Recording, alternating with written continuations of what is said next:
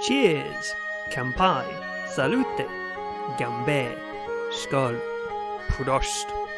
Hello, and welcome to the Drunken Storytellers podcast, where I tell folk tales and folklore from around the globe.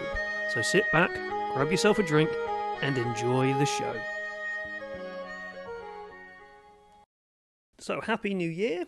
Um, welcome back to the Drunken Storytellers podcast stream, YouTube thingy majiggy majob.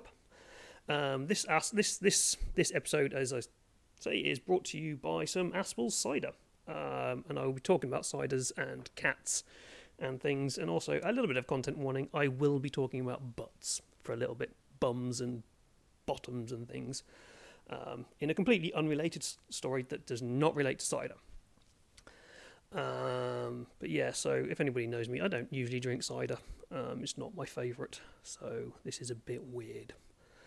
Anyway, so um, in this this was technically meant to be a podcast, uh, but I seem to be calling it a podcast stream YouTubey thing because I am doing podcasty YouTubey streamy stuff as well. But currently, no one is listening to the podcast, so please go find it on Apple, Podbean, Spotify, or Google, or wherever you listen to your pod podcasts, because I am going to do something slightly different. So today, I actually have three stories I'm going to tell, but I'm only going to be telling two of them on the stream and video. To hear the third one, you're going to have to listen to the uh, podcast. So, um, yeah, if you want three stories, uh, go listen to the podcast, go sign up, leave me a review, and let me know what you think of it. So, um, what are the stories that I'll be talking about and telling today? Well, the first, as I, uh, as I say, relates to ciders and cats, and is pretty relevant to kind of either today or yesterday, depending upon how you view things. Um, but today is January the 6th or 12th night. Um, so I'll be talking a little bit about that, and if anybody knows anything about folklore, you probably already know what I'm talking about. The second is an odd tale about rivers and butts and bottoms, and yeah, well, you'll find out what that one is when we get to it. And the bonus story that will only be available on the podcast is about the Ningyo. And if you want to know what that is, you're gonna have to listen to the podcast. Um, so yeah, cool. Right. Um, cheers, everyone. Oh, I hope you liked my little intro. I spent um, this afternoon kind of making it. I hope it worked. I hope it came through, and I'll find out at the end of this as to whether it did work. But yeah, so tale one is all related about this stuff um, cider, uh, the apple tree man and a cat, and what is quite commonly known as wassailing. So, yeah, uh, wassailing. If you don't know what wassailing is, I'm going to give you a little bit of a a, a little bit of a background on it, um, and then we'll do, we'll do a little a little story as that as well. So, apparently, and there'll be a lot of apparentlys in all this. Um, the term wassailing or wassail comes from Anglo-Saxon times and from the phrase "waes hail," which means good health, like you do when you cheers. Cheers. Yes, I'm sipping a lot at the moment. I've got a very dry throat. That's my excuse anyway. Uh, so, for the adventurous ones of you, a traditional wassail was a drink made from, and this is rather a disgusting list of ingredients, apart from one thing, which is mulled ale. I was going to make some mulled cider, but I didn't have enough time or the right ingredients, so I didn't. But yeah, so a wassail is made from mulled ale, curdled cream, yum, roasted apples, eggs, cloves, ginger, nutmeg, and sugar. So some of those are alright, but why would you put curdled cream and eggs into like beer? Makes no sense to me. Uh, it was served from huge bowls, which are often made of silver or pewter, mm, and it was drunk on either New Year's Eve or Twelfth Night, or both. Or if you're a rich sod, uh, then you drink it on all the twelve days of Christmas. So, yay for being rich people. Um, the wassail drink was also apparently sometimes called lamb's wool due to the pulp of the roasted apples looking frothy and a little like lamb's wool. Um, I'm not sure I now actually want to try this drink. It sounds absolutely far vile. So um, I'm going to stick to my normal cider. Whoop. Aspall's is one of the few ciders I do actually like. I don't particularly like cider that much. I've also got what I call um, what do I call this? Ribena. Um, so kind of like fruit juicy stuff. but it's not. It's actually cider, but it tastes like fruit juice. Um, yes, yes, I know. So, um, anyway, I'll get on with the story again. Uh, in parts of England, specifically Somerset, uh, Sussex area, and kind of the border of Wales, um, wassailing is still a thing. Um, for example, you can kind of see the rise in the tradition again of the Mari Lwyd um, in Wales, where they run around with a horse's head on, like a horse's skull on top of them. Um, go listen to the Christmas episode of Darker Days Radio, where we kind of talk a little bit about that. Um, so yeah, go listen to Darker Days Radio podcast. That's my other thing. So, but in England, um, it's done where apples are grown, hence cider, um, hence Somerset and Sussex. So, um, I told you there was a reason for me drinking this horrible stuff, this alcoholic apple juice, and it's usually done on the twelfth night. Um, so either last night or tonight, depending upon your viewpoint of when that is. So on our twelfth night, uh, people would go to the orchards and sing songs, dance around trees to scare away evil spirits, and wake up the trees for a good crop in the coming season. Um, they quite often also go to the largest, largest apple tree. Words, I know words. Largest apple tree, excuse me, in in the orchard, um, and they believed that this would have a spirit in it, uh, and where it. and they named the tree and the spirit as the apple tree man. Um, it's kind of like a cheap knockoff cousin of the Green Man, um, in a way. Um, but yeah, it's also a common. I do have a script here. Woo! Um, it is also common, apparently, to take a piece of toast um, and soak it in ale, and then put this in the boughs of the tree to thank them for the apples. So, thanking the apple tree man for all his, his nice work that he does and things. And this is apparently uh, where the term toast comes from regarding to drink. So, like having a toast and the drink and stuff. Um, that's apparently where that comes from. So, uh, anyway, enough of my ramblings. I know I said I wasn't going to discuss folk, folk folklore and stuff because I'm not an academic in this kind of stuff, but I'm going to give like little bits of intro and stuff onto the stories. So uh, this one, I'm now going to read you a story. Uh, well, kind of my kind of interpretation of a folk story from Somerset. It's not a very long story, hence the reason I've kind of rewritten it to make it a little bit longer. Um, and hopefully make it a little bit more interesting than, oh, look, this happened, and oh, look, it ended. So, on with the story.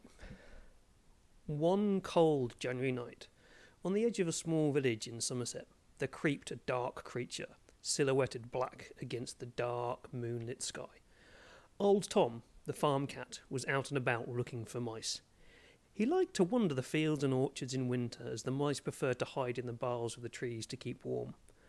He was also away from the villagers, who seemed to view him as a bit of an annoyance and throw things at him.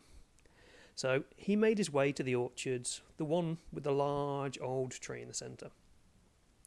The one that seemed to loom protectively over the others. It had twisting roots and nooks that Tom thought were perfect for mice to hide in. As Tom, as old Tom approached the tree, he heard a voice. Ho there, old Tom! I would wander elsewhere this eve, for soon the folk will come a wassailing to pour cider on my newts, roots, and nourish me.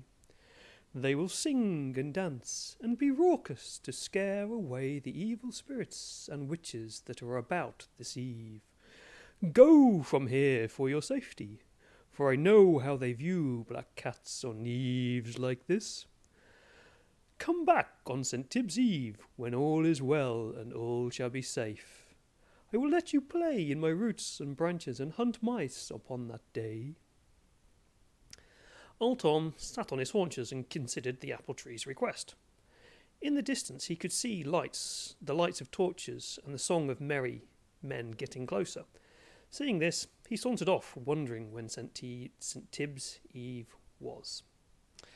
So there you go, uh, just a little story um, about a cat wandering around uh, uh, an orchard and a tree talking to it because, yeah, trees talk in folk tales and all sorts of other stuff. The interesting thing about this is um, the tree's a bit of an ass, really. Um, I know it sounds like he's trying to be nice to the cat, um, who I named Old Tom. I don't think it actually has a name in the traditional story, but yeah, the tree's being a dick to the cat because um, St. Tib's Eve isn't a real thing. It doesn't exist.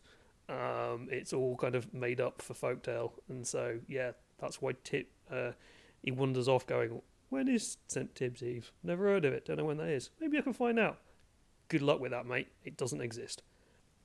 So yeah, um, right. So that's the uh, the only holiday related thing that you'll probably ever get from me. Um, I'm probably never. I might talk about them at other points, but probably not. Um, uh, in the actual kind of time frame when they're meant to be talked about.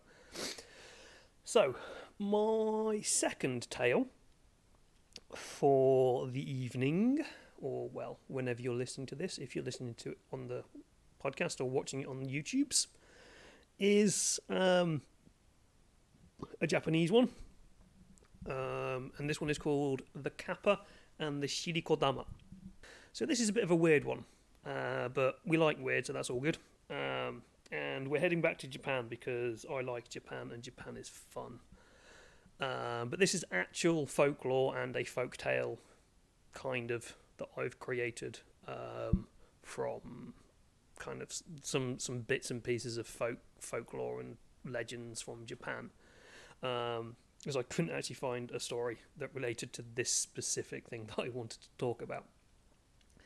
Um, so it's not me just writing random crap and urban horror. This actually does involve um, like Japanese myths and legends. So, first off, what is a kappa?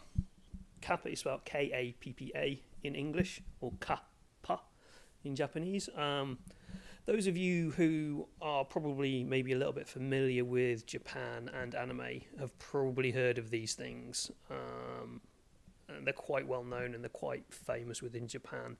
Um, they're strange river creatures, aquatic river creatures, uh, sometimes known as Kawataro, um, river boy, or Kawatora, river tiger, or Suiko, which means water tiger. And it's what is known as a yokai. Yokai kind of translates to demon or spirit or imp or something um, of that kind of nature in Japan. Typically, um, they're green, humanoid uh, bodies and webbed hands and feet and they have a turtle or terrapin like carapace on the back. Um, they love cucumbers for some reason, um, and they also love having a little bit of a sumo wrestler. Sumo wrestler? Sumo wrestle. Um, we, they might like a bit of a sumo wrestler. We'll see about that later. Um, but on their heads, of on the top of their heads, there's a depression uh, which is called a sara, which actually translates to dish in Japanese, um, and it retains water if it is damaged or the liquid is lost from it, the kappa loses its strength. So if you can kind of be polite to a kappa and bow to it, it will bow back to you uh, and it will lose its its strength and its power. So that's one way you can kind of get around the evil nature of the kappa is by being polite to it. Um, but anyway, in modern times in Japan, so kind of like nowadays, it is seen as a kind of cute and harmless creature um, and in some depictions, um, it has a rather large bulge, shall we say, in a crotch area. Um, so yes, I'm looking at you, Sapporo, and your Yuki Matsuri version of the Kappa. You gave it a boner. So you weirdos. Anyway, um, it's a creature uh, that dwells mostly in rivers and, as I say, is amphibious it's kind of much like the Kelpie, the Selkie of Scotland and Ireland, and the Necken of Scandinavia, who were kind of used as stories to keep children safe around water and kind of frighten them away from doing silly things in water. On a side note, uh, kappa maki is a type of cucumber filled sushi um, that's named after the kappa because um, cucumber and kappa, and yeah. So not all sushi has rice uh, has rice in it. All sushi does have rice in it. Not also she has fish in it. But kind of if you go into kind of the the folklore and legends behind the kappa, they're mostly a menace to humans um, and a few animals, um, and they can be quite rude and and lewd, shall we say. They claim their victims to drink their blood and eat their livers, or take a person's uh, shirikodama, uh, and more on that later. Bums, shall we say. Um, and some are a little pervy as well, looking at ladies' kimonos and all sorts of things like that and they are some nasty sides to them as well of what they do with the victims when they are caught. I'm not going to look into that because some of it is a little bit probably too far, even for me. Um, but we will talk about the Shiri Kodama um, thing, which is a little bit weird. Uh, anyway, um, I'm rambling as per usual. So, on with the story, uh, possibly. I don't know, actually, there's quite a lot of stuff written here. But yeah, uh, what have I actually written here? Oh, yes. Okay, so um, the story. I could talk about Kappas for a while because there is a lot of information out there about them. If you Google them, you'll find a lot on there, uh, and you'll probably find something like this story. But the story that I've got here is, is it's kind of written by me and kind of taken from other ideas, and it's based off the idea of the kappa stealing a person's shirikodama. Now, the translation of shirikodama um, is something like butt ball or small anus ball, um, and that's a, that's that's apparently a thing. And the kappa loves these, and it can lend them strength and power. But there's also another story um, in relation to those, which kind of comes in in this. Um, but yeah, shiri means bum or butt, and ko means small, and dama kodama is small ball. So you kind of like have a small ball up your ass. Is basically what that means. So story time. Whoop. Takusan, uh, an old fisherman from the village of Shiroku on the Arakawa River, um, just outside of Chichibu in Saitama, um, was out fishing for his evening meal. But this day the fish were not biting, and he was becoming desperate. Since he was a child, he had heard stories of a small cove further up the river where the fish were plenty and not afraid of humans. But he had also heard the stories as to why the fish were friendly and that no human dare go fishing there for their fear of the kappa that dwells below the gently rippling clear waters. However, Takusan was, was getting desperate and he needed fish to feed his family for dinner, or they would go hungry. Not really believing in the stories of the Kappa, Takusan decides to try and find this cove. After walking for a few miles down the river, he does eventually find the cove, a beautiful sakura tree blooming over the top of it, the petals gently falling to the water. A quick glance into the cove, and Takusan sees all the fish swimming there happily, koi of all shapes and sizes, patterns, carelessly swimming around. As his shadow passes over the water, the koi come to the surface to investigate. Taku cannot believe his luck and slowly lowers his hand. It slips into the cool water, fresh, cool. Yeah. It slips into the cool, fresh water, and a curious koi swims up to nibble at his fingers. A quick movement, and Taku catches the fish, placing it in his basket. It was too easy, and so he continued, Ugh, tripping over my own words here. It was too easy, so he continued for about ten minutes or so, unable to believe his luck. His family would eat for a week with this catch. Suddenly, all the fish darted away, and up from the depths rushed a green form, a dark green form. A webbed hand shot out and grabbed Takusan by the arm, dragging him below the water.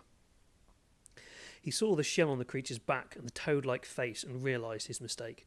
The Kappa had come for his Shirikodama. Takusan fought back, but the Kappa was a skilled sumo and in his natural element. He was taken deeper and deeper and eventually drowned. Warning, this is the weird, kind of slightly disgusting part um, of the story. Um, the Kappa was desperate to get his hands on the Shirikodama, for it had not had one for a long time. The Kappa turned Taku over, removed his trousers, and sucked. Yeah, that's right. He sucked the Shirikodama out of Taku. And yeah, he sucked it right out of his bum.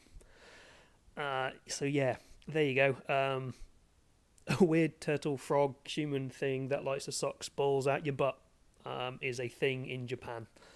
So um, there's um there's other kind of myths and things that add to this, stating that the Kappa collect the Shirikodama um, to pay as a tax or tribute to the Dragon King who lives under the sea, not in a pineapple, um, but he's king of all things under the water, and so it's kind of like a tribute to the Dragon King.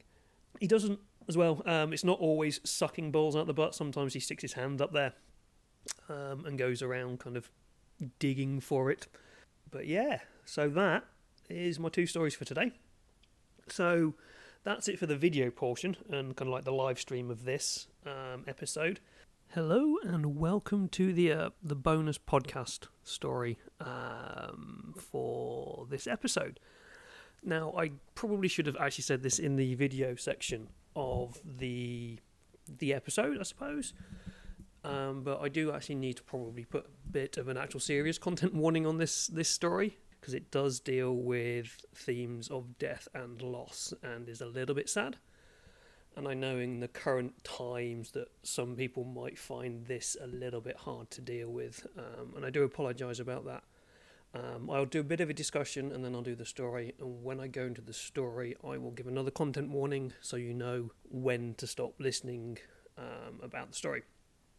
Um, and I, as I'm doing these, I'm realizing how much I'm saying. Um, I have just edited them all out of, well, most of them out of the video aspect, of, video part, I suppose, of the podcast. So hopefully they're not too bad. Um, and I will try and edit some of them out of this part of the podcast as well. Um, see, I'm doing it already. So, oh, that was a bit loud. Sorry. Now on to the bonus story for you special podcast listeners. Thanks for coming down and listening. Um, I hope that this extra bonus story does make it worthwhile for you giving it a listen. So, uh, let me find my notes and we'll get on with the story. This is um, about the Ningyo in Japan. So another Japanese story. I do apologise for this too. Next episode, I'm not going to look at Japan. I've got two stories already already lined up from English folklore. I need. I'm looking for a third at the moment, um, and if anybody has any suggestions, you can you can get in contact with me, uh, and I'll leave all the notes kind of of how to do that in the show notes or on YouTube, and I'll run through them at the end of the issue, end of the episode. So, uh, what is a ningyo then? Um, I suppose the closest thing we can say um, and what it matches to in Western society or what we would recognise is that of a mermaid. I'm really out of breath for some reason and I don't understand why. Today was my day off from exercise, so oh well.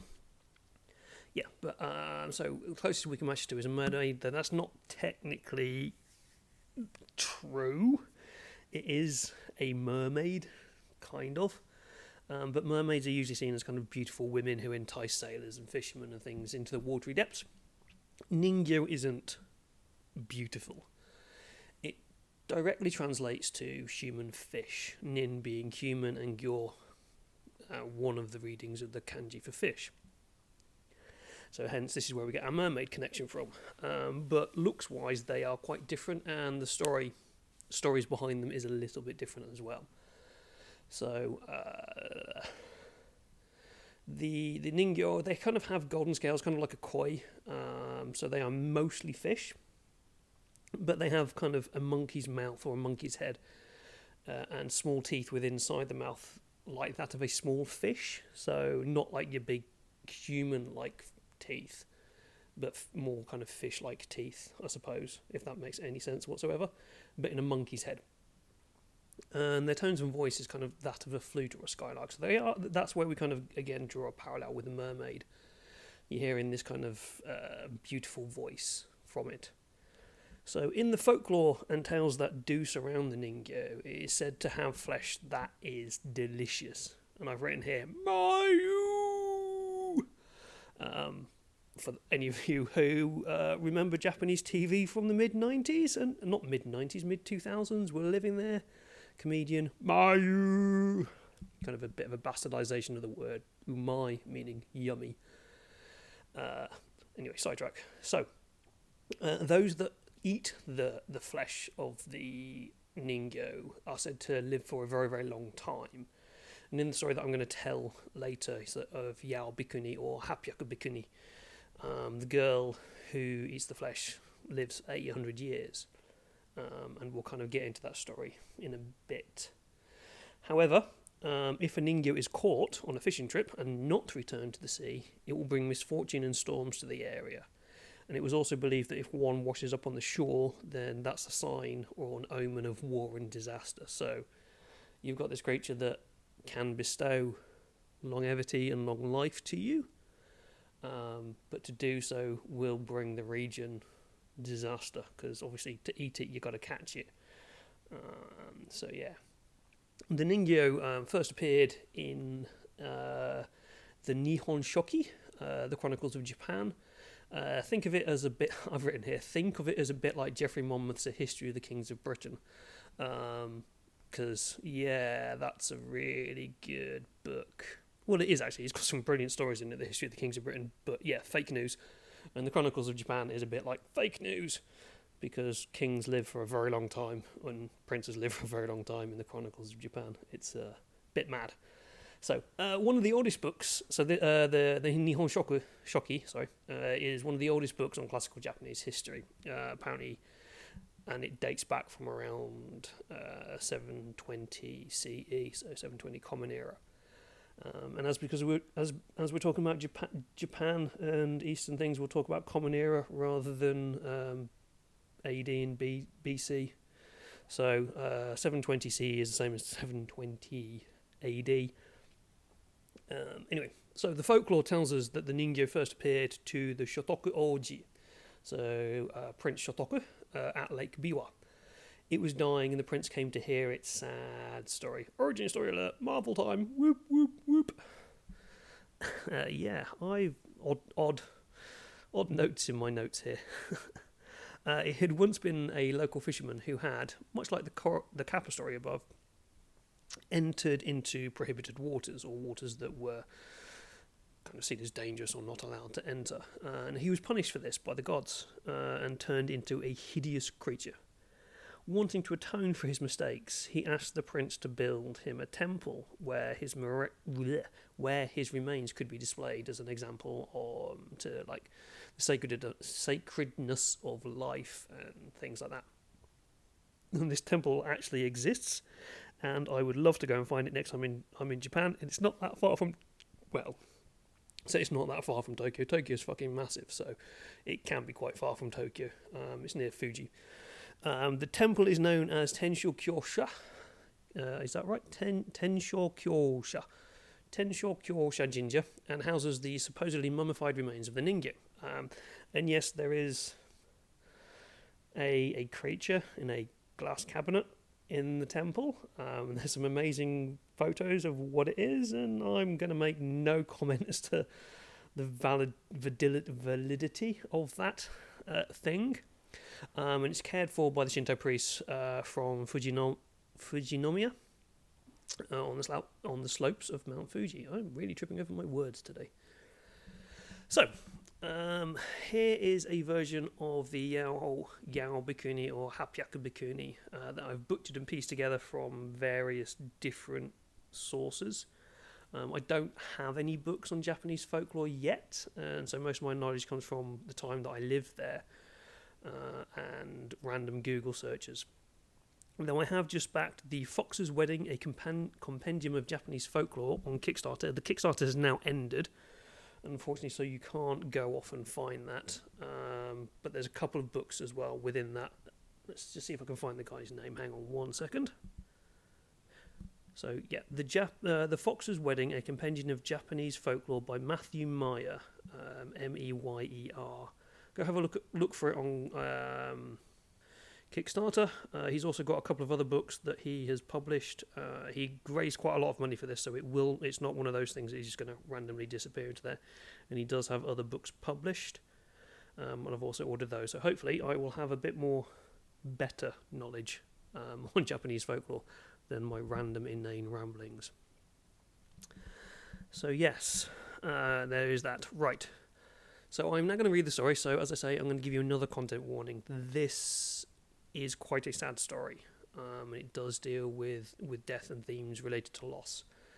So um, we actually see this quite a lot in Japanese folklore and Japanese tales. Um, as much as you get the comedy side of things like the kappa, there are other sides which are quite emotional, um, and it's quite a different kind of way of promote showing emotion than a lot of the Western side of things. So um, I am now about to start the story. So if you're not happy to read or hear this sad story, then um, stop listening now, I suppose, and listen to it as and when you feel ready to. So, on the feast of Koshin, Koshinko, a fisherman held a feast for his village. I'll put a little bit of a side here as to what the Koshinko is. So apparently, there's a small bug that lives inside the human body called a sanshi, uh, and it watches and records every car, every crime that the person does. And then every 60 days, uh, on the night of Koshin, it goes um, to the emperor's house and reports on all your crimes to the emperor. And depending upon the crime that you've committed, the emperor uh, will shorten your lifespan. So on the night of Koshinko, people gather, drink alcohol, and frolic and party all night and get no sleep. And in the past, farming villagers used to believe that this prevented the Sanshi from going to the emperor. To me, it just sounds a bit like of an excuse to have a bit of a piss up. Bit like me when I'm doing these episodes. I have a few drinks and talk crap at you.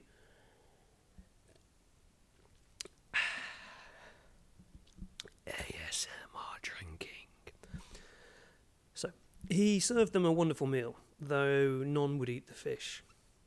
They were shocked that he had served them ningyo meat, uh, but to spare him from shame, as he didn't seem to realise, the villagers pretended to eat the meat, wrapping it in paper and taking it away with them to throw into the sea on their journey home. However, one of the villagers had had one too many drinks of nihonshu or sake and forgot to throw their piece of ningyo away. As he slept his hangover off in the morning, his daughter found the piece of meat. Hungry and curious as the strange looking morsel Hungry and curious at the strange looking morsel, she took a bite. Nothing appeared to happen to the girl at first, but as time went on, she got married and had children. And she began to notice that she was not aging. Eventually, her husband died, and then her children, while she remained young. She watched all her husbands and loved ones pass away, while she remained forever young.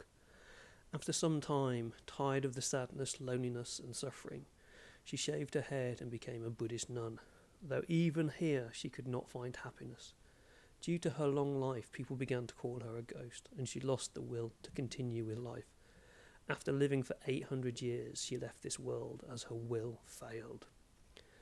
She became known as Yaobak Bikuni or Happyaku Bikuni, 800 years old nun, or the Shira Bikuni, the White Nun. So, as I say, it's rather a sad story, um, kind of dealing with the fact that she's lived so long and had to deal with the loss of many, many people. And I don't really want to dwell, dwell on it um, too much because it is quite depressing. Um, but there you have it. That is very much a more traditional folk tale and folklore from Japan. There are um, other stories related to the Ningyo, which are probably a little bit happier, but this was kind of the first one and more detailed one that I found. Uh, so yeah, I thought I'd tell you that one. If you want kind of a little bit more fun, well, I, I, I, don't consider it fun, but I know a lot of people consider it fun. Uh, Ningyo is actually all over manga and anime. I'm not a big fan of it, and uh, one of the most famous ones where you see a Ningyo is Ponyo from the same people who did Princess Mononoke. Uh, yeah, so Ponyo um, is uh, an anime movie, and he's a um, he's a ninja, uh, and all I have to say is I'm going to be a bit rude here. Fuck Ponyo, that thing gives me nightmares. Uh, I used to teach in a kindergarten in Japan, and the kids would sing the bloody song from the stupid movie every five minutes, and it drove me up the fucking wall. So, anyway, I hope you enjoyed that bonus a little bit of information uh, and story through the podcast only, please do leave me a review or comment on YouTube or review here on wherever you are watching and listening to this uh, from. Uh, you can also find me over at Twitter at the Drunken Store One, and store is S T O R. There's no e in it. I'm on Facebook, the Drunken Storyteller, you can email me ideas at thedrunkenstorytelleruk at gmail.com. Where else am I? I'm on Instagram as Dr. underscore Haegldagz. Haegldagz is H A E G L D A G Z. Um, you can also go check out more me on another podcast over at Darker Days Radio, where I talk about uh, horror themed RPGs, World of Darkness, Warhammer stuff, and occasionally we do some other stuff. As I said earlier, the Christmas episode has things on the Mari Lwyd and me talking about a spoopy drummer boy. So, well, I hope you enjoyed that, and I look forward to doing the next episode. Enjoy.